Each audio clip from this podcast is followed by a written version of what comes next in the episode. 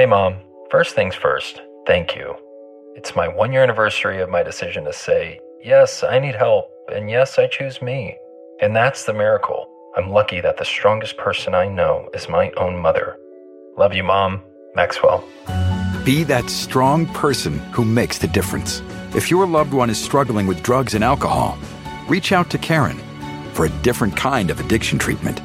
Visit caron.org slash lost. Pulling up to Mickey D's just for drinks? Oh, yeah, that's me. Nothing extra, just perfection and a straw. Coming in hot for the coldest cups on the block.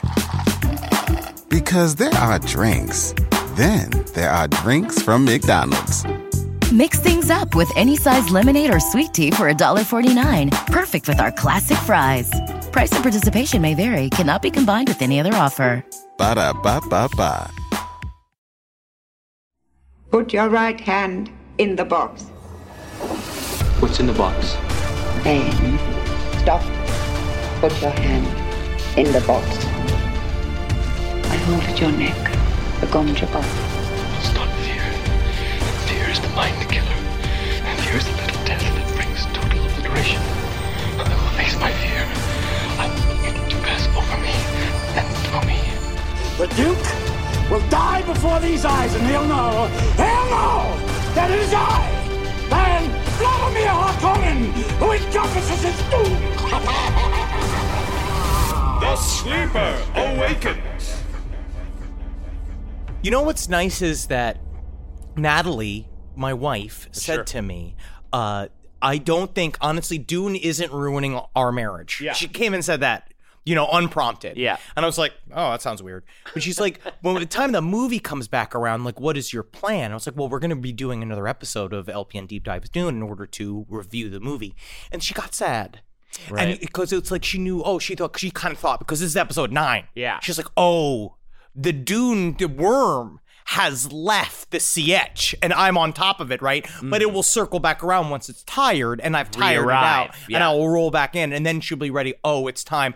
Oh, Then my Muad'Dib is home. She'll try to use the voice. She'll say, "You don't care about the Dune series," and you will you will deflect the voice. I am trained against you. I will say the only thing it has truly done to my personal life in any way, shape, or form, the only real thing that's changed is I don't know if the same thing it's happened to you, but it has ruined my autocorrect. Ah. It has just ruined it. I went to go type in, I forget it was like jump or something, it goes straight to jihad. yeah, yeah, and yeah, I didn't realize how many tough. times I've texted the word jihad. Which is starting to make it sound like the government's trying to sort of push you towards some kind of illegal activity. That's what they do. They Right? set up a plot, they give you the bomb instructions, they give you the bomb material, and then they bust you for terrorism. Sure. And that's how we're going to start today. Yeah. Wel- welcome to LPN Deep Dives Dune. I am your God Emperor, and you know he's lonely. You know the God Emperor is lonely. You Sure. know it now for certain. I'm Henry Zebrowski. And then this. what- he just talked about his wife, but I guess he's somehow also lonely. Because you're still trapped inside the cilia of a thousand sand yeah. no matter she what. ever suck on your meat flaps She- for oh, more knowledge? But they're so t- sensitive to the touch. I have to pull them into my cowl. Um, and this is commentator, comedian, podcaster, Build me up. uh, Chipotle consumer. I just had some. Yeah, it is in the air. You can smell it.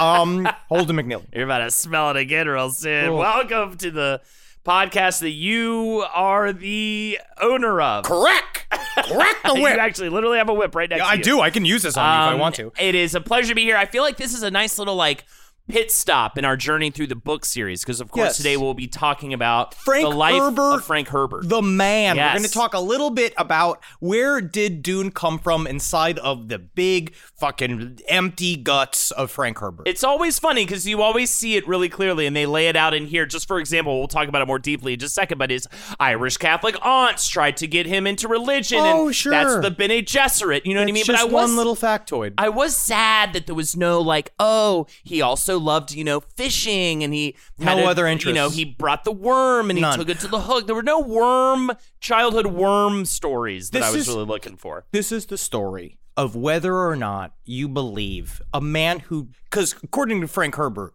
he's Stilgar.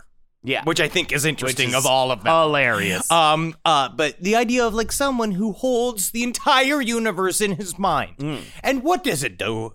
To his children, um, in a way, it doesn't do a lot. I mean, we're not going to cover it too deep because it seems like there were.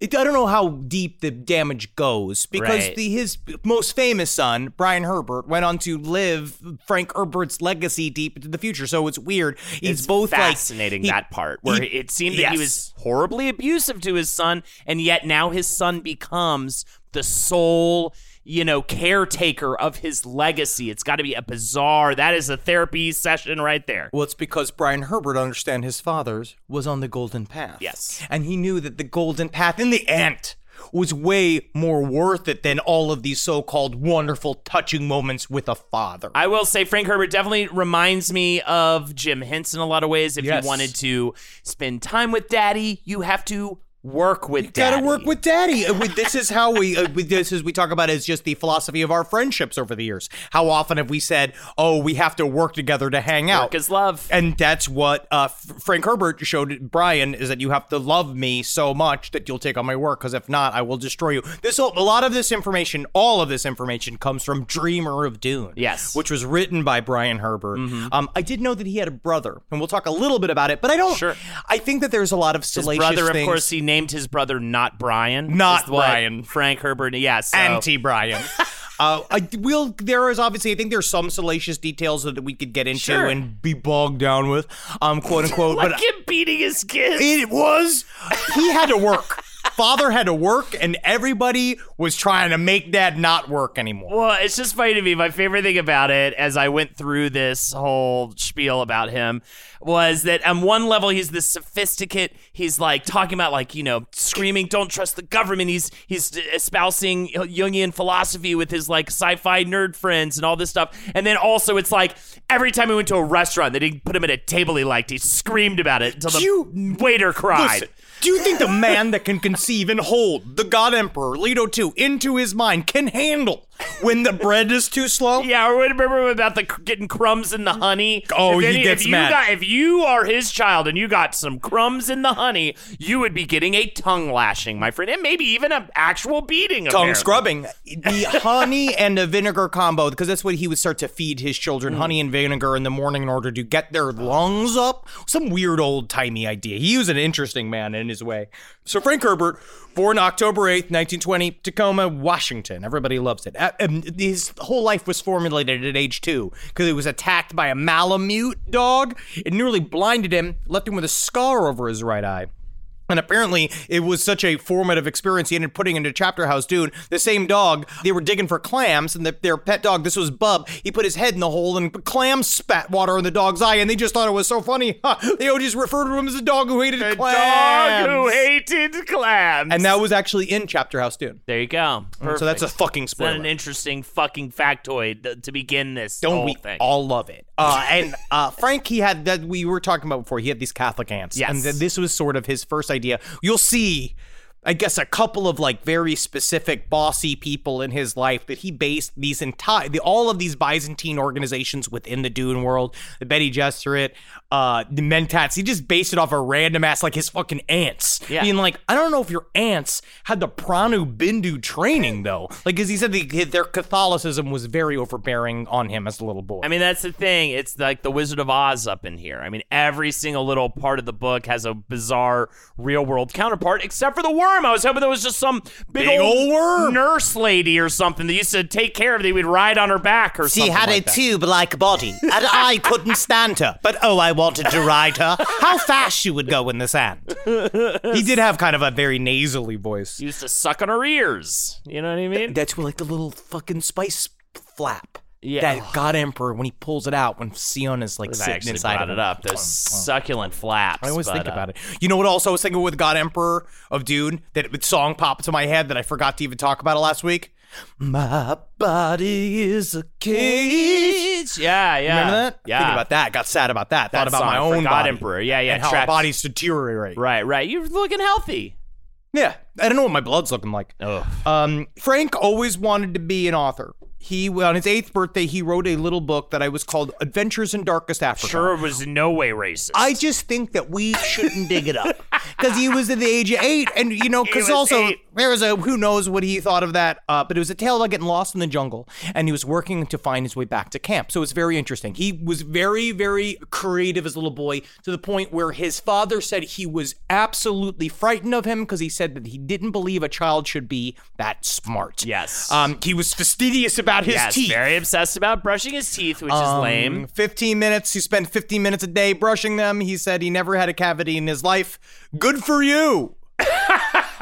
um, his mother, according to him, was a illiterate country woman. Mm. Um, which is just it just seems kind of um, insulting. yeah. But she had an incredible memory, recalled details perfectly from decades before. Much like my mom, that's called spitefulness. That's not necessarily a good memory. It's called a lockdown. Make sure they know every one of your sins, uh, and so that they could use it against you in the future.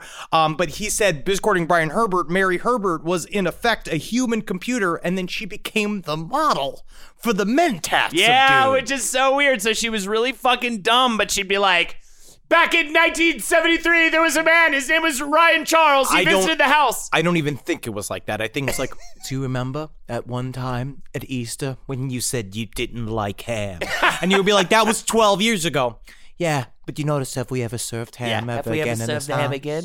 Yeah, Yeah, that yeah. is of my mom's memory. Well, make her more country bumpkin and stupider. Well, I tell you what, you one time I remember when old Bobby got his foot stuck in the creek. Oh, wow. great story, mom. Wow, you're really like a human computer, mom. um, uh, this one weird ass story that Brian Herbert told for some reason. One evening, Frank's dad, Brian Herbert's grandfather, and his date had performed some ESP Rhine experiments. And what that is, and this is with Frank, that apparently ESP Rhine experiments are those old cards. Yes. Yeah, yeah. Like it's like the beginning of Ghostbusters with Bill Murray sh- with the cards. Yes, Kinda like It- that. it- it is something. Yes, it is like that, where you guess the cards and you try to flip them back and forth. And apparently, one night, Frank was able to guess fifty-two playing cards correctly. Unheard of. Can't believe it. However, uh, for some reason, when they tried to attempt it again, he couldn't do it. Didn't work. It was almost as if it was just incredibly lucky coincidence. luck. Yeah. Um, it might be attached to something. He apparently, frankly, so he was always a weird kid, right? He loved all like very cerebral. And when he finally enlisted in the U.S. Navy, he was assigned to the Norfolk Naval Shipyard, and he fell over a tent, and he hit his head, right? And he developed this soft, lumpy blood clot on the top of his head, and the doctors warned him not to hit that spot again or he'd die. And so they had to kick him out of the Navy. Which is what are you gonna do? Uh, also, I just want to go back on one one thing and just say that maybe part of um, him being a troubled dad in his own right was uh, his parents did seem to be on the brink of divorce for many years. 24 teens. sure, sure, Uh, sure. And dr- Same thing with Spielberg. drinking constantly. Yeah. Spielberg is the same thing. You ever see that documentary that came out on Steven Spielberg like two years ago, where Steven Spielberg's entire filmography is based on the fact that his parents got divorced. Yeah, yeah, yeah. It's yeah. the only bad thing that happened Right. to him. It's but that's yeah, that that makes sense, and that's why he's escaping into reading Hemingway and Ezra Pound and Shakespeare and and getting into all these different subjects, and it's all escapism, right? Yes. That's what creates, I think, the beautiful sci-fi writer mind is when you're just your upbringing so shitty and um, boring and this that and the other, you just start creating entire worlds in your head. or the whip. Yeah. Sometimes you got to whoop them too, because I guess that's how you. Like, um, we all know this is if you're raising children, that's how you make an artist. You don't pay attention to them. You treat them to some physical violence, and you make sure that they know that they're not good enough. And guess what? You got yourself a movie star. Yeah, you got yourself a movie star, little comedian on your little hands. fun little comedian. Yeah. It's A- fun to have them. a ballerina Um, that will break her, literally ruin her feet, Ruin her feet. in the name of succeeding on that stage. That's what happens. It makes a winner. Um, but he was always actually very. He got to be really close and very interested in indigenous people, like the Native Americans. He was very, very uh, like because in Tacoma, Washington, there was a large Native American population. He used to mix them quite a bit, and he loved their way of life. He really was very interested in their uh, religions and their traditions.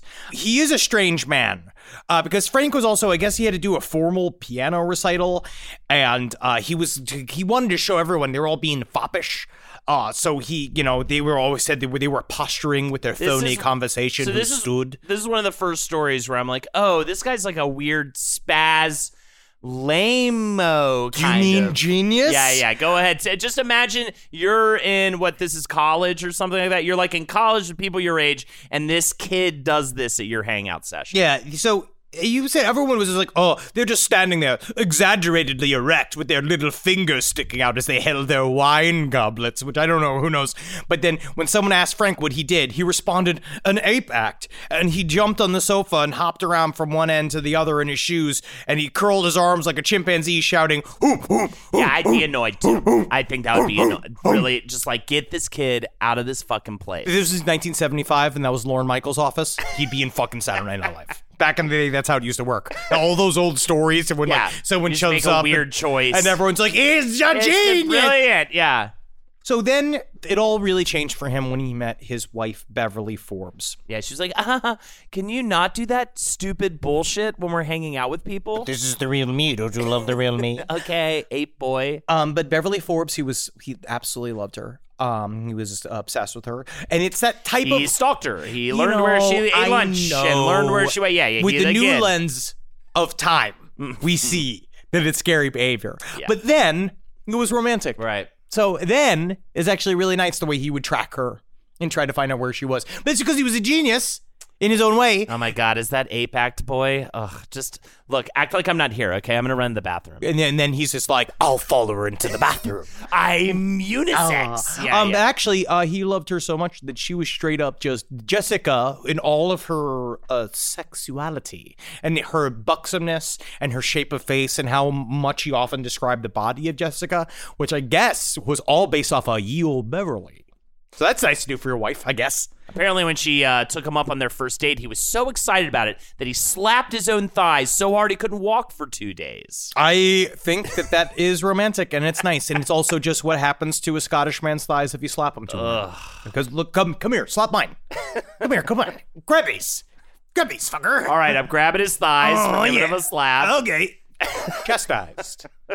Sir, you were clearly hard when I slapped you in the. He, this is also uh, so. After he met her, he then became interested in the work of psychologist Carl Jung. Now, I have been uh, in Jungian therapy for the Oh. last several years. Oh, I didn't realize. Yes, and my therapist, God, she loves when I have dreams because then she could really tear them apart and she loves it. But a part of what he really got into was the concept of the collective unconscious, of the genetic memory. Of course, that we see that deeply inside of the, the concept of the prescience and looking into the past lives and those memories and what they stood for and the, the work of the Bene Gesserit. But he kind of fell in love with it originally because of the Jungian breakdown of Adolf Hitler that he talked to with one of Carl Jung's major students, Irene Slattery, who they basically came up with the concept of like heroes are dangerous. Yeah.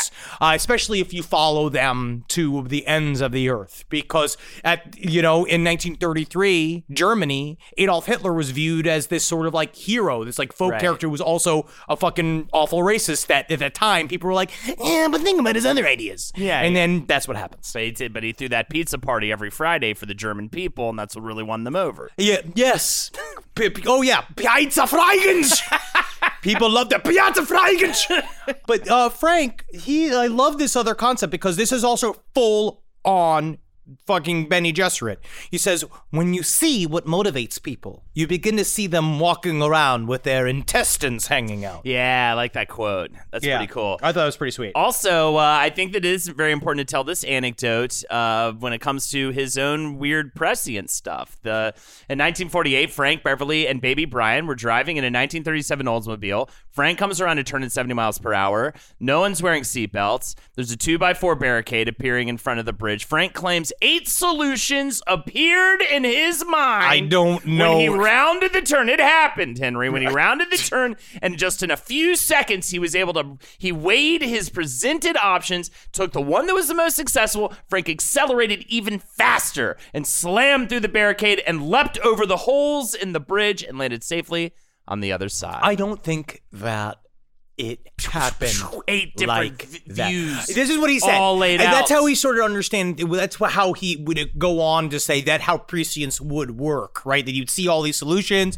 and then you choose whatever is the right path, the golden path, which I Mm-hmm. Guess Frank Herbert was always on ever since that day. There you go. He uh, knew judo. And according to Brian Herbert, he had a powerful grip and had a asbestos skin, meaning he could touch hot pans without Dude, burning himself. This breakdown of his character is so funny because in certain moments of it, he's such a badass, and then into these other moments of it, he is such a little turd. He's just it's man contains multitudes. And that's what it is. He is both the, the king lord insufferable nerd much like god emperor. And then mm-hmm. he's also is a person that is very very into ecology and all these different subjects all in one. So he is kind of like a mentat evil nerd at the same time But he- a monkey man. Look at me. I hate the monkey man. You must not be a man. You must not be an animal. You must be a human.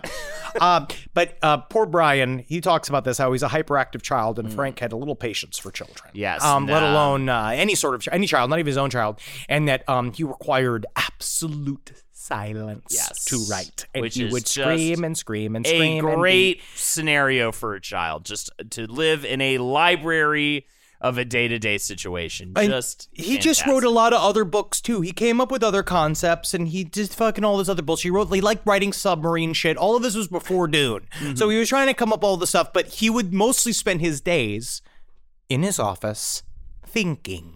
And then, you know, what are you gonna do? The- the- Brian, oh, he wants to grow up. Oh, he wants to watch television. wants to play. Oh, the child wants to Uh, play. Father has to work. because so there cannot be a noise in this And house. father has to work from home because daddy can't afford an office. He doesn't have an office yet because he's not yet Frank Herbert, the author. Right now, he is Frank Herbert, the terrifying father. um, Addiction plays hardball. He would hit me with these verbal attacks. I just said to him, I love you so much. You're such an amazing person. I can't take this ride anymore. It was the fact that dad made that sentiment and broke down. And years later, he told me it had a huge impact on him. Sometimes doing what's right for your loved one is the hardest thing to do. Caron is that right thing. Visit caron.org slash lost. Pulling up to Mickey D's just for drinks? Oh, yeah, that's me. Nothing extra, just perfection and a straw. Coming in hot for the coldest cups on the block. Because there are drinks, then there are drinks from McDonald's. Mix things up with any size lemonade or sweet tea for $1.49. Perfect with our classic fries. Price and participation may vary, cannot be combined with any other offer. Ba da ba ba ba. Uh, this is actually one of those things that I a part of why I wanted to do this episode was I think I've been saying we've been talking about stuff that he Frank Herbert sort of vaguely insinuated that he didn't drink or do drugs in any way, shape, or form. But there's been this a, was interesting. there's a couple of moments in his life that Frank Herbert did indeed do drugs, and it was these moments that actually really heavily influenced Dune, where it's kind of the same. Remember, we, we've talked about it on the last podcast. I don't know if you've talked about it on Wizard and the Bruiser as much about how drugs in the 60s and 70s, especially especially hallucinogens, they were a little different. They hit different. Yeah. They were much, much stronger, I think, than what we see these much days. stronger and the mind was a more fertile ground for it i Mhm. think too because it was untested in all these ways i mean at least by this point if i you know by the time people try heavy psychedelics it, they probably already had a weed edible Sure. you know what i mean But they've this was- had something like that and, this was back in the day, man. This is I don't know what it was like when Frank the first time he had anything that was so vaguely psychotropic because he ate two cookies laced with North African hashish. And I don't know what that was like because apparently that fucking made him trip balls. Yeah. Yeah, and then he also went down to Mexico because he spent a lot of time in Mexico. He loved it down there. And a friend gave Frank this tea made with morning glory seeds that also made him trip fucking balls. Uh-huh. but so the they- craziest one is he's a crazier drug doer than me because he's done fucking peyote Absolutely. But this is all in the 1954, he would go and he really started getting vaguely interested in politics. And it, this was the really, the, the these strings that started entering into Dune, where he went to go to see Joe McCarthy speak. He, and he was like, this is bad. This is obviously we're going down a bad avenue. Um, and he knew that this was dangerous because we were heading into a territory where politicians would not hesitate to trample on human rights for the sake of a pet cause. And he didn't know it's always been that way, and it will always be that way. But yes, also that he would work as a speechwriter, and I think that it really does help inform the way he would write later. just in God Dune. Emperor of Dune, which Yeah. is just being lectured at Yeah. for 400 pages. Seriously, I mean, this quote is really interesting. Guy Cordon was very impressed with Frank's writing. Frank was able to apply a quote ingenious writing technique using concentric circles. Frank wrote the speech so it could be cut from the end in a number of places, making shorter and shorter speeches. A variety of lengths could be chosen, and when expanded, it enlarged upon the arguments in the central theme, making it more convincing. Fascinating. Yes. But no, that is kind. Well, we talked a little bit when we were talking about in Children of Dune, the Children of Dune episodes about the fractal nature of Dune. Yes. that he does a very good job of creating many, many little opinion points and little seeds that can be expanded Mm-hmm. and then come back on, and then the themes repeat and repeat and repeat, and we're going to see that. Way more in books five and six, Oh. which are five and six are like the echoes Yeah. of the first four books. Yeah, they're annoying. and they roll right back around. They- Yeah, it's like a it- dog barking words at you. He's just like, Dog who hated clams. no, God, not the dog who's scared of clams. Yo, also, just to really quick go back to the drug doing thing. Of course, he had had at least one powerful psychedelic trip. You can't write a section like that moon section in Well, Dune Messiah without without, really having had balls. any personal hallucinatory experience. This surprises me in no way, and I'm so glad that we got to actually uncover the truth behind that because Yeah. when you said like he was like a square, he didn't really do, you know. yeah, like, I'm no, glad no, to no. Know. I'm glad to know that you have to have have done something in order to write a psychedelic trip like that. One thing about the Dune Messiah trip sequence is that it really does remind me of being in the throes of really. I, I don't hard trip anymore. I like a light trip. I like a I like light. I like a microdose. I like a two little caps Yeah. and like ooh, it's fun. yeah. but uh oh. Peeling back the layer type Right. of fucking Yeah. tripping balls. He did this one solid time. He was going through some writer's block, and his buddy sent him a package of peyote. Right? Beverly didn't want Frank to do it. Don't do it, Frank. Don't and he's do just it, like, Frank. show me your breasts one last time before I'm insane. I want to see the geometry goblins. I have to see it. He followed the instructions his friend sent, and he made this tea with peyote, and he drank it. And he tried to write. He was working on his submarine thriller. Um, he went out to this water of Puget Sound, and he realized he was hearing each glint of light. Which that's how you know yeah. it's time to calm down. Yeah, Um, when he later wrote Dune, he used his experience with peyote to write the vision echoes and the sensory mixing passages, and you can absolutely see that, especially with just like unbridledly tripping balls. Beverly made sure that he was always taken care of. That's also what's really nice. They really were a team for many years. His wife loved him, wanted to make sure he'd only just he'd just have time to write and space to write, and keep those kids fucking quiet, and keep them dead, dead quiet, so that I can write Right. and think.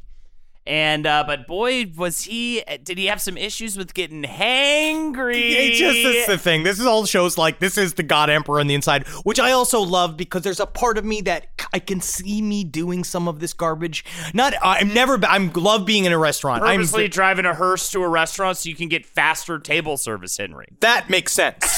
Frank Herbert owned a hearse. Of course he did. Right? Like it is I've thought about it. Natalie and I have priced out hearses. Right. And we've the only problem it. with old hearses is that your replacement parts are really, Yeah, really expensive. and make no sense. It's and, fun though. You can put so much stuff in the back, all Right. these corpses. All those corpses. And then, it, but yes, he would roll up in his hearse and it would make people very, very nervous. Kind of like, I feel like it's his version of the cart. In restaurants, while waiting for food, he often turned into a grouchy bear. To his delight, he discovered the restaurant operators were uncomfortable with a hearse parked outside. What are you gonna do? It's and fun. set everything else aside to get food for the driver. Wouldn't you prefer takeout, sir? One manager asked after Dad went in and requested a table. The manager glanced nervously outside at the long vehicle parked by the front door. No, thank you, Dad replied. And all, no, thank you. Dad No, replied thank in a you. voice. My doctor says I need to slow down. I wouldn't want to end up. He glances out at the hearse. Well, you know. It's a good bit. That's a good bit. You know, he, he knew what he wanted to do. It's why you buy the hearse. You buy the hearse so you are like the monsters. I just love knowing that how hangry he was. That there are multiple entries in these notes. If Frank Herbert, hangry Herbert. honestly, if Frank Herbert wasn't hangry, I wouldn't believe it. If you told me he wasn't hangry, been like, of course Frank Herbert is hangry. What was he rocking? Was he a big guy? Frank Herbert, uh, I told you, man, the fucking the most perfect body, somewhat larger breasts, bigger belly, tiny legs, Yeah. big beard, Right. What any real man has, not like these fucking little tight ass bodies. They don't, Right. they don't write, fuck, they don't create universes. Yeah, yeah. Takes a man with the thinking man's engine, which Right. is a fucking solid C Set cup up tits. fucking tits. You- first of all, You must have them. Norma lies men with big We've tits. we've been talking about fucking big titty I'm doing the clapping fucking thing like I'm on Twitter right now. Is that how you're supposed to do I think I honestly think that is what you're supposed to do. Um, but yes, he also there's a story in here about how he apparently cured this Mexican priest named Senor Cura, um, uh, Francisco Aguilar, and he said that he fixed it by himself and gave the man a shot of This penicillin. I don't think that's real. This Uh, is his Paul Atreides uh, saving the Fremen personal story. I think is the whole point of this story. this also this comes from fucking uh then then Brian Herbert saying he made repeated glaring errors in raising his children, but he was extremely generous with friends. he was impulsive and childlike. I can understand that. Glaring errors. Yeah, yeah, yeah. I get it. Um, he was always very into ecology. One thing about Frank, do you know that Frank built a homemade submarine? That is true.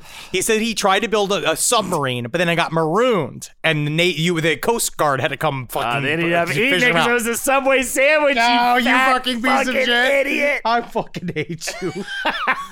How dare you? Yeah, but we should. How talk, dare you? We should talk about his early works. So the under pre- under I pressure. I don't even really that's care the about name his of his. fir- works. but it's people probably are interested. You know yeah, what I he- mean? it's his submarine novel, Yes, it was a submarine novel. It was renamed and published as Dragon of the Sea in 1955. And if I were to pick up a book called Dragon of the Sea and it ended up being about submarines, I'd be fucking pissed. Where are the Just dragons in this? Where's the dragon? Because you know what a submarine is? It's a tube. That's not a dragon. This is another funny, like, this is how brilliant father was. Several submariners over the years contacted Frank to let him know that he accurately portrayed psychological pressures of undersea work despite never having been in a submarine. Hey, man, you don't need to be in a submarine if you got the most powerful imagination in the world, but it would help. Frank, this is also um, the more disconcerting shit was that um, he uh, didn't, Didn't like lies. taxes. Oh, well, okay. no, no. I mean, that's that's the understandable part of him. Um, Frank, uh, he liked to test his children with a lie detector to see if they were lying. This was probably the Um, most disturbing uh, part of the fathering. He used to do that, and then if he they showed that they were lying, he would beat them. Frank later in his life, he admitted the use of the lie detector. It was it was wrong. He said that it was a little over the top. Could you fucking imagine? I mean, I put myself in the shoes of those. I, mean, I could. Could you imagine how nerve wracking that would be? Like, Oh yeah, LRH man. This is what LRH used to do. This is kind of this is the thing he would hold everybody to this unreal standard, especially because LRH was a professional liar. Frank Herbert, I, you know, whatever you want to say about the job of writing fiction, but technically you're a liar for a living. But it's good. You're weaving stories. But when it's bad, when you beat your children, yes, then that's bad. and is uh, and and you become a minister of words. A minister of words. That people said that's a lot. That was also a lot of his original notes. Is they were like, "I feel like you're preaching to me instead of trying to entertain me." And, and Frank is like, "You don't understand. Don't preach to the messenger. Um, what? But this other story, this is also what's weird is that this weirdly reminds me of my own childhood. Mm. Frank would work to parse exact meanings of words from his children. It was very important to him that everyone knew exact definitions, which is Scientology at its core. Because in Scientology, you have to carry dictionary around with you, and you're supposed to know. The whole point is that you don't believe in the idea of what you think a word means. You fucking know to the letter what the word means. And so he would say stuff to Brian, which this my mom did say this to me. He would say he Brian would say that he'd be trying to do his best, and Frank would explode. Don't you ever use the word try on me. That word signified failure, the likelihood of defeat. You'll do it, God damn it, Brian. You won't try to do it. Because my mom also used to say, and you also hated the word can't, because my mom also used to hit me with that. She said, when you say can't, you mean won't. And my mom used to say, "Don't say sorry, just don't do it." Yeah, and he's being like, "Well, what am I supposed to do after say, mom? already done it?" Are you ready to get the fuck out of here? Fucking I've already done it, mom. quote unquote try weed for the first time, even though I'd already tried it for the first time, like, probably a couple months ago. But yeah. yeah. fuck her, fucking shit, dude. Fucking getting high all the time, so man. fun getting high with my boys. Um, during Thanksgiving, Frank prepared stuffing Herbert, a concoction with chestnut, celery, and I'm wild rice. that. Who gives a shit? Past that one, that is so Um, useless. He is a he was very interested in uh, in lots of religions, which obviously he was.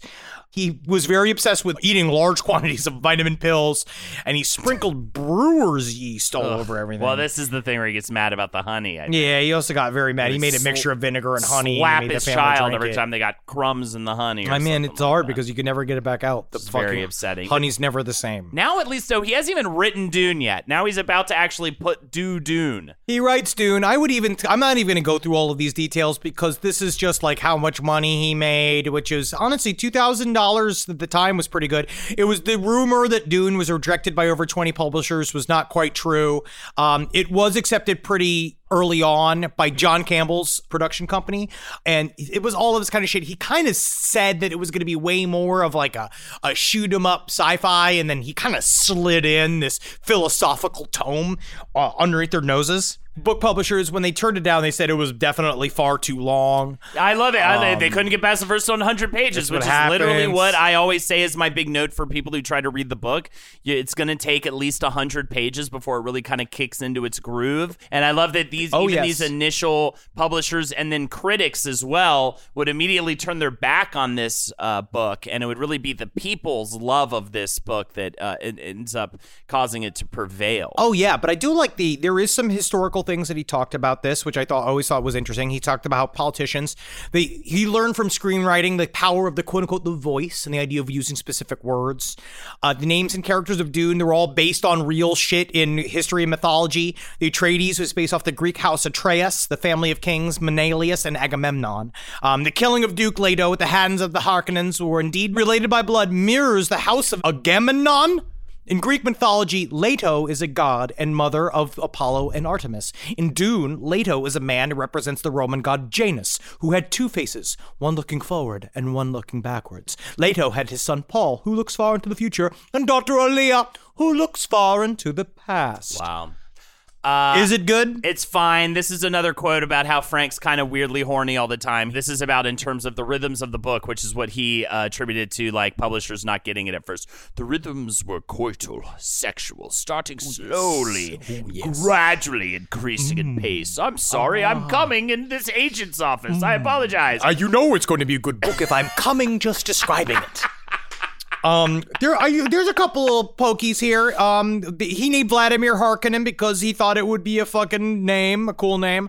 Um, the, he did break down the, the Campbell's like cycle of the hero is obviously there in Dune one. Yes, 100%. Um, so it yes. sucks us in. Also, I thought this was fascinating. Alia was supposed to be killed off. Ali was supposed to kill it off. They said no. There was a lot of stuff here. It was John Campbell. John Campbell, uh, uh, he's a sci-fi writer, right? Yes, he Yeah. wrote the. Uh, well, he broke down the idea of the hero in Ah. in, in a hero story. He was the one who convinced Herbert to not kill Alia. But then he got mad because of Dune Messiah. Yeah, Remember, he oh, dropped yeah. him from his publishing company because Dune Messiah he thought was a bummer. Why would anybody want to watch their favorite hero be destroyed psychologically? And it's just like, um, because a lot of us do. Thank yeah, you. we like it. So fuck off and shut the fuck up and cut your dick off because you're stupid. Um, the I'll fucking cut his dick off. Dune was huge in college. Yes. That was the thing. So people get high as fuck and Yeah, Dune, which is is also thing. very similar to our fucking Rude-Duners. Yeah, yeah. Rude-Duners rise up, Rise dude. up. Set Get fire worm. to a car this week. That's my direct order. Cars are not worms. we need to get one of those. My other car is a sandworm. Yeah, yeah. Can we get one of those Yeah, for yeah, fucking? absolutely. We need merch. We need merch. We need and we need cross stitch. So if somebody could get on that. Someone could get on that, please. Thank you. Addiction plays hardball. He would hit me with these verbal attacks. I just said to him, I love you so much. You're such an amazing person. I can't take this ride anymore. It was the fact that dad made that sentiment and broke down. And years later, he told me it had a huge impact on him. Sometimes doing what's right for your loved one is the hardest thing to do. Caron is that right thing. Visit caron.org slash lost. Pulling up to Mickey D's just for drinks? Oh, yeah, that's me. Nothing extra, just perfection and a straw. Coming in hot for the coldest cups on the block. Because there are drinks, then there are drinks from McDonald's. Mix things up with any size lemonade or sweet tea for $1.49. Perfect with our classic fries.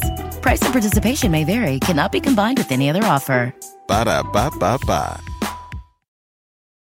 There is an addressing a little bit of the Frank and Brian Herbert. Like Frank Herbert uh, did not understand gay people in any way, shape, or form. Yeah, a bit of a Um, because it looked like no for him. They, his other son, Bruce Herbert, was also gay, and they did not have a good relationship in any way, shape, or form. Which it makes me look at Duncan Idaho's like refusal to understand how you could possibly deal with the all-female army and them kissing each other. And I was just like, oh, that's like Frank Herbert coming through in a way that I did not fully understand. It kind of made me mad. So yada yada yada. This whole section goes through. There's a whole section that talks about the how the Dune movies were made, and we're going to talk about that in our 12th episode. We're going to be talking all about the various Dune media, because I've already watched the Children of Dune miniseries. Um, I've seen the. I've seen. Obviously, we talked about David Lynch's Dune quite a bit, but there's a lot more other shit. Like on Twitch last week, but this is you know this is in the future so it wasn't last week it was several weeks ago holden mcneely and i played the dune 2 rpg game yeah. that was made for i forget what platform it was made for Uh, I think just uh, back in the day, PC man, um, and it school. was awful Yeah, yeah, yeah. It's a But difficult game to play. Dune 2 informed the uh, real-time strategy video game uh, genre. It was kind of what all those games were inspired by StarCraft and uh, XCOM and Command and love Conquer XCOM. and all that But this is where your wizard and the bruiser really Dune 2. this yeah, is yeah. your wizard and the bruiser shows Yeah. and this is where you're good yeah. This is where really Killing it. where you show your Killing fucking the game. Literally, because we're talking about video games. wow wow holden yeah. wow Oh my god, I'm coming now. Holy oh shit. i wish that you wouldn't Jesus just God, save it it's- for your fucking wife It's getting all over the place. It's still happening. It's getting Uh, all over the walls. It's on Henry's shoes. I, these are my nice. You know I wear nice shoes. Um, there it gets to a little section here where Frank Herbert and Brian made up, and Yeah. Brian Herbert came forward basically saying, "I just feel that you were not good at being a father." And then his all. father was like, he, you know, he didn't know what to do. He folded his hands. His eyes were filled with pain. And then when I finished, he looked up and he said in an unsteady voice, "They were difficult times." my work. I had to do my work. And then they just kind of stood there. His lips And they- quivered and Oh. words caught in his throat, oh. not making their way out. This man of many stories, this master of words, he could not speak. He gazed towards the mountain. I Mountains. saw tears welling in his blue eyes. Oh, what is this over moisture? their lids. What is this I moisture? took a deep breath, and all of a sudden, was that a goo on my cheek? Oh my Oh. God, he's coming! Why is he coming Oh, everywhere? I watched a man climb a rope. he was shaking.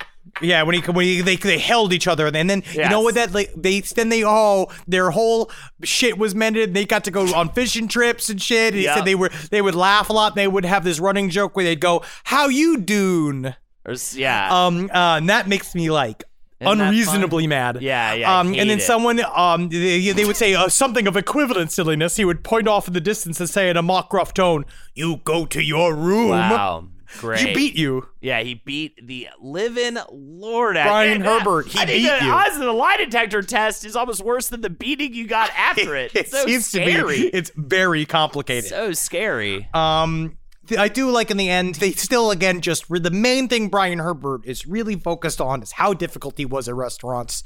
Um, yeah, it keeps coming up. So bad at restaurants, like again to a and again and then and I love that. I feel like he tried to smooth it over, being like, but then other times he'd be so charming at the table that nearby uh, tables would be laughing at his jokes. Like, don't don't even know. try It's to right. try to whitewash you, this. Brian. Yeah, he beat you, and he was awful when he went to restaurants. He You wrote don't need Dune. to fuck around with with it. Get it? We all like Noon. Such a turd. He'd be like, "Oh, this table is too, the people around me are too loud. Take me to another table." Then he'd go to the other table and be like, "This table's too warm." Warm. Take I hate how Yeah, warm yeah. it is, and it's near too near a window. I need a central table. That is true. That came up. I if he had done any of the things they describe him doing at a restaurant in my real life with me in the room, It I would would be want to crawl up inside of myself very and upsetting. die. I cannot stand uh, when That is- people are weird at restaurants. That is a cardinal sin to me. As much as like you know, again, we'll support Brian. You got to separate the artist and the art sometimes. Yeah. When, especially me when it comes to this one sticking point, because I really Right. think it shows who you are as a human being. If you are mean to somebody at a Yeah. restaurant, I think a restaurant is supposed to be a place for fun. It is literally just there to be a pleasurable Yes. experience, and that everyone should have a good time. Even I mean, and I'm not even talking about this kind of good time because in 1983, he even remembered the year. Beverly, Brian, and Frank all went out to dinner. The waiter opened a bottle of wine and set the cork on the table. Frank smelled This the cork just- and asked the waiter, "Grind this up, will ya?" and put it in her salad. What? Yeah, and it was like, and they thought it was great, dude. Seriously, you know what? And there's nothing in here about anything about any sexual assaults or No, anything no, like no, he didn't make any But he's and, he, and he's but he's canceled in my mind because of shit like that. And it's the only that's the, the true cancelable effect, like event that he did was that joke, That and also joke. being mean. You just don't be mean at a restaurant. t- and or yeah, and I guess don't be your kids. Um, yeah. I don't know. I'm not a father. Um, I mean, I'm not going to be. But this was the duality of Frank. I love this quote right here.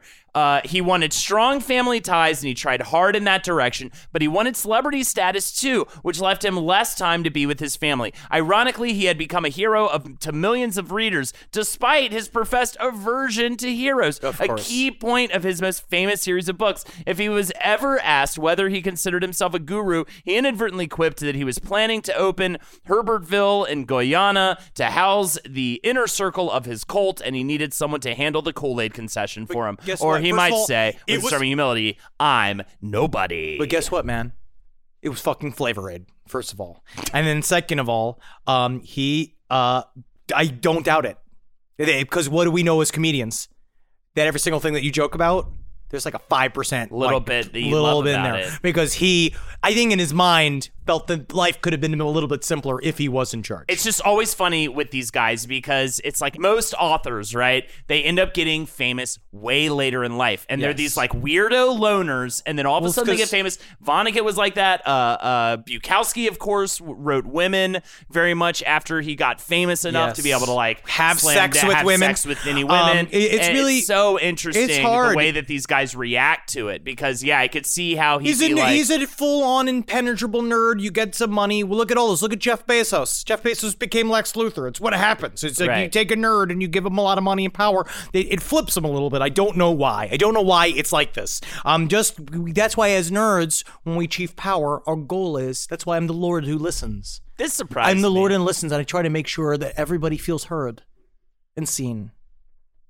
Right? Yeah, everyone when I talk to them about you, we- Right? No one talks shit. We always just say, "Wow, Love he's him, the love Lord him. who listens." Love him. That's Um, what we say. We don't go, "He always fucking has a temper problem" or anything like this. We just go, "Oh, who? Henry? Oh, you mean the Lord who listens?" Do you want He's the worm shit. to appear? Because the worm is about to appear. The worm is going to turn his head. I don't want to see your dick again. I'm over it. Whoop, there he goes, up and down. Oh my god, what's he doing? Um, but he, when his wife died, Oh, right. um, interesting. Hard when his turn. fucking wife died, Talk. Go back to your worm penis. Jesus, why do we have to talk about dead wives all of a sudden? um, that's when he started fucking. yeah. And then he fell in love with his editor, who was 28 years old, and he was driving around. He used to drive around convertibles and shit. He was living the life. I Um, love that he immediately started just dating these like twenty mid twenties ladies. very strange, very strange just relationships. It's just Immediately. But then he ended up uh, after he finished Chapterhouse Dune, his health began to fail. And at first he thought he had that that poo poo disease, the Crohn's disease. Um, that turns out he did not have. He had cancer in his liver, and he died in 1986. And it's very sad. Yeah, how he went down. Uh, he that's when, but they didn't know, right? Brian Herbert didn't know that he ended up leaving behind thousands of pages of notes, which is kind of where all of the other prequels came from, and the sequel to the Dune Top Six. Like it all came from the extensive notes that Frank Herbert had, had made. So the universe was already there, waiting to be mined. And now that's how, why we see so many different books. It's I, I forget the number of Dune books. It is cool too, and I know we'll talk more about it in a different episode, but it is cool too that uh, he did see an early four-hour screening of David Lynch's Dune, and he did love it. And There are uh, said- 14 Dune books. and there, Jesus God, Yep. and said that it was a visual feast. And I hear my dialogue all through it, and it's so sad that um, you well, know, he wrote the screenplay. The movie kind of flopped out. Yeah, for sure. But it just uh, it's an interesting, weird layer near the end of his life because he almost had his Star Wars in a lot of ways with Lynch's Yes. Dune, and then it's sort of. But we'll we'll get more into it in the future. But that's where he's at, right, as he's uh, coming near the end of his life. And we'll add one last little reading. This is an unpublished poem by Frank Herbert. I am a human of earth.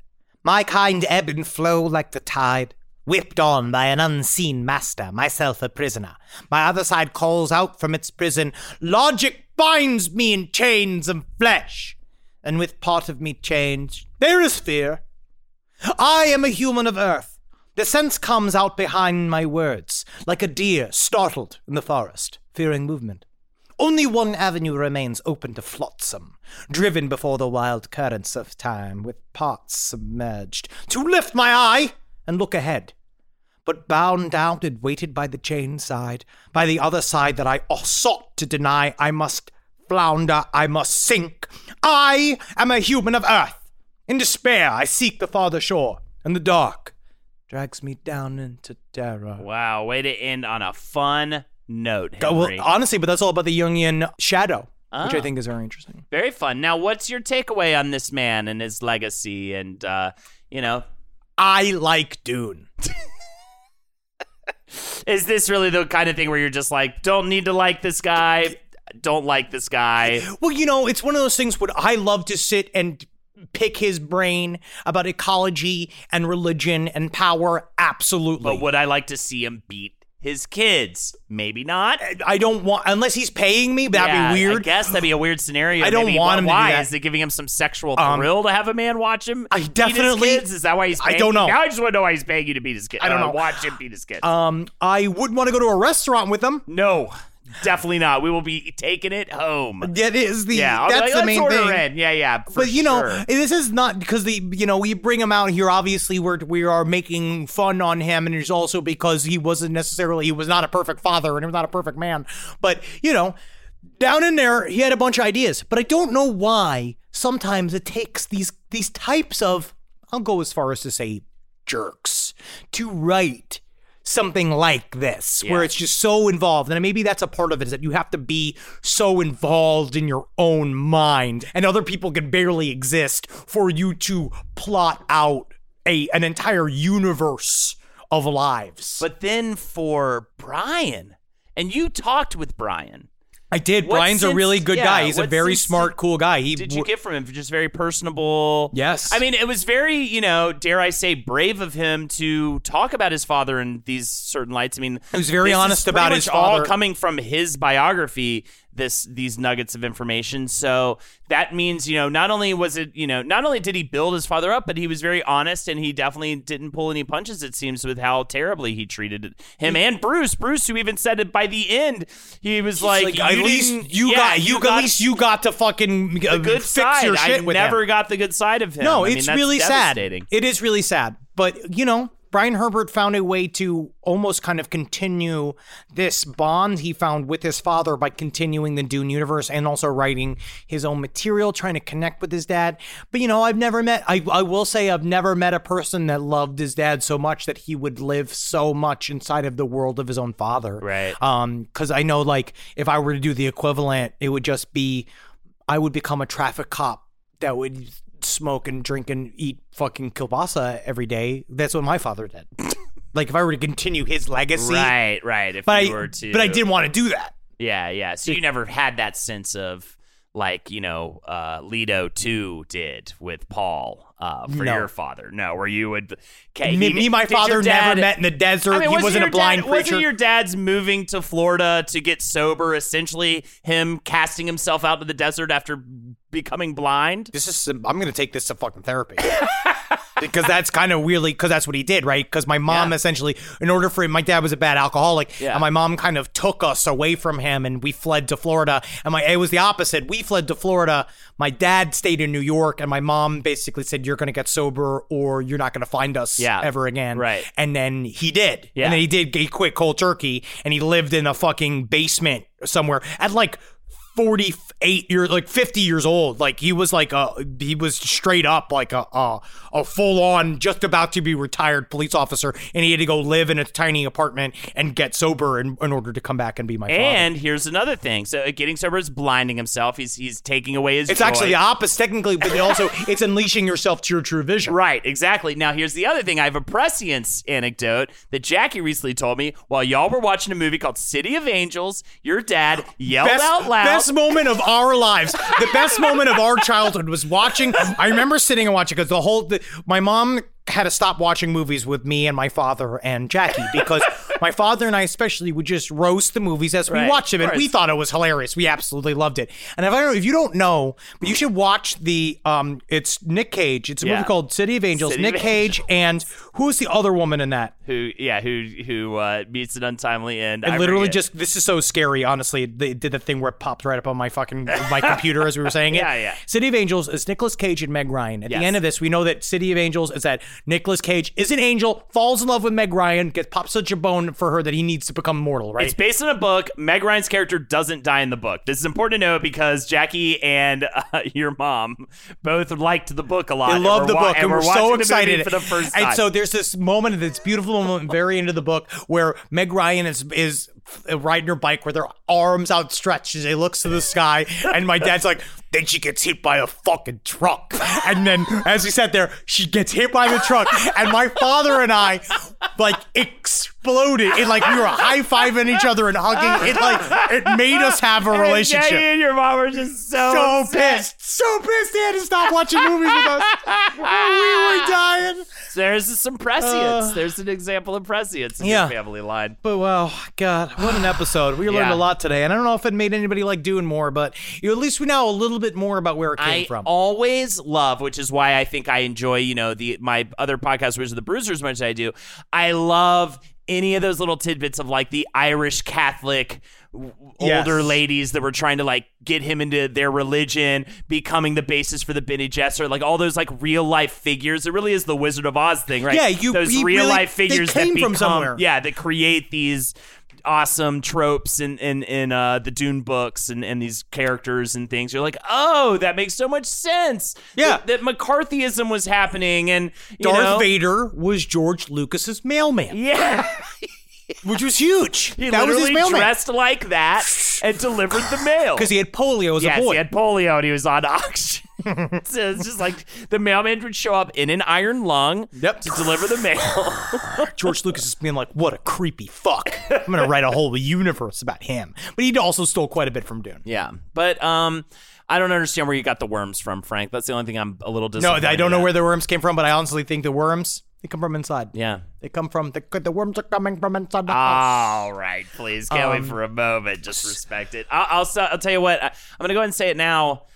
I want to do a Dune theater scene. I know we haven't written it yet, but I want it to be Frank at a restaurant. I it, it is. It is for certain. Absolutely will be. to Yes. You playing Frank Herbert at a restaurant. We're gonna do it very soon. Don't worry. Absolutely. Um, thank you for listening to LPN Deep Dives Dune.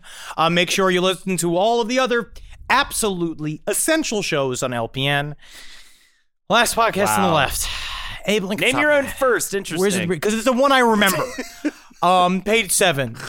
Um. Oh fuck. I don't know. Maybe your wife Fuck. has one. Who Someplace knows? underneath. Yeah. Give Yeah. me clues. Um.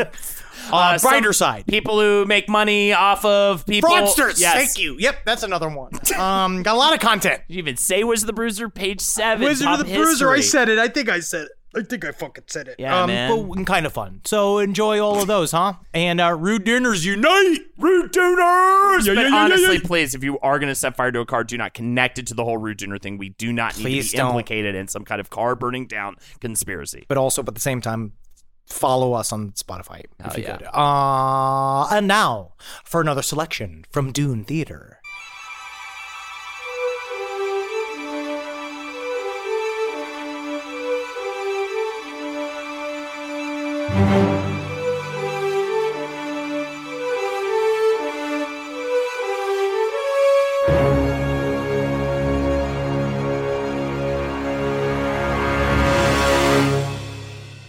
And now, Frank Herbert with his wife Beverly and his son Brian at a restaurant. I don't like this soup! Frank, please. Beverly! I am the God Emperor of this dinner table and your husband, so I own half of you. Yeah, I said it. Be nice to mom, Dad. Brian, I made you in a lab in my balls. I specifically chose the semen that made you. I looked in a pile of my semen for a creature that would bring me the most diligent, worthwhile son an author can have. Then I physically picked up the semen and placed it with my hands inside of your mother. What about our other son, Bruce? Who? Mr. Herbert, the chef would like to recommend the uh, sauteed chicken. Uh, I should, Mr. Herbert, I'll be your waiter for the night. Uh, yeah, I chef- bet you will. The, yeah, you are my waiter. The chef would like to. Okay, the chef would like to recommend the sauteed chicken. What? Oh, so now you're just gonna make chicken noises at the waiter? Is that what's happening right now? I would have to be a chicken to order chicken at a restaurant. Bring me a tuna melt, but I don't want the cheese melted. I'm not sure how to do that. Um, perhaps contact the Tleilaxu and have them cook it up in one of their axlotl tanks. I haven't read all your books, sir. The melt part of the tuna melt is why it's called that. Do you do you just want a tuna sandwich with cheese on it? I am not a worm. I have a penis. I am a father of a family, and I am sitting at this table. I'm trying to just get some clarification on the sandwich, and then I will leave you be. Can't you see my husband is hungry? And that makes him hangry. And that is something his entire family has to deal with. I want to send the waiter back. Cook the waiter! Yeah, I want to be cooked. Fucking cook me to my death. You were the worst customer I've ever served in my life. Oh, wait a second. Never mind. Did Nick Nolte just walk in? Oh, yeah, sweetie Nick Nolte. I'm coming, this little girl Shirley Temple. Nick Ah, Nolte, yeah. if you jerk off another little girl's drink, I will finally have to call the police to arrest you. Oh, Nick Nolte doesn't give a fuck about shit. Nick Nolte, kiss Julia Roberts. Um, uh, bring a chair over. I'd like to invite Mr. Nolte to our table.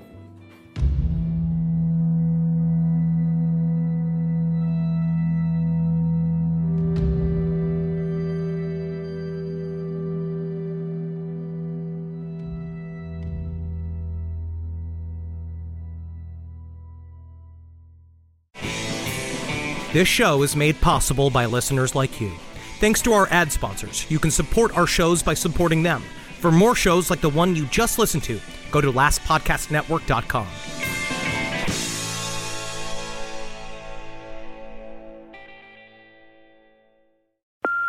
Hey, Mom. First things first, thank you. It's my one year anniversary of my decision to say, yes, I need help, and yes, I choose me. And that's the miracle. I'm lucky that the strongest person I know is my own mother. Love you, Mom. Maxwell. Be that strong person who makes the difference. If your loved one is struggling with drugs and alcohol, reach out to Caron for a different kind of addiction treatment. Visit caron.org slash lost. Pulling up to Mickey D's just for drinks? Oh, yeah, that's me. Nothing extra, just perfection and a straw. Coming in hot for the coldest cups on the block. Because there are drinks, then there are drinks from McDonald's. Mix things up with any size lemonade or sweet tea for $1.49. Perfect with our classic fries. Price and participation may vary, cannot be combined with any other offer. Ba da ba ba ba.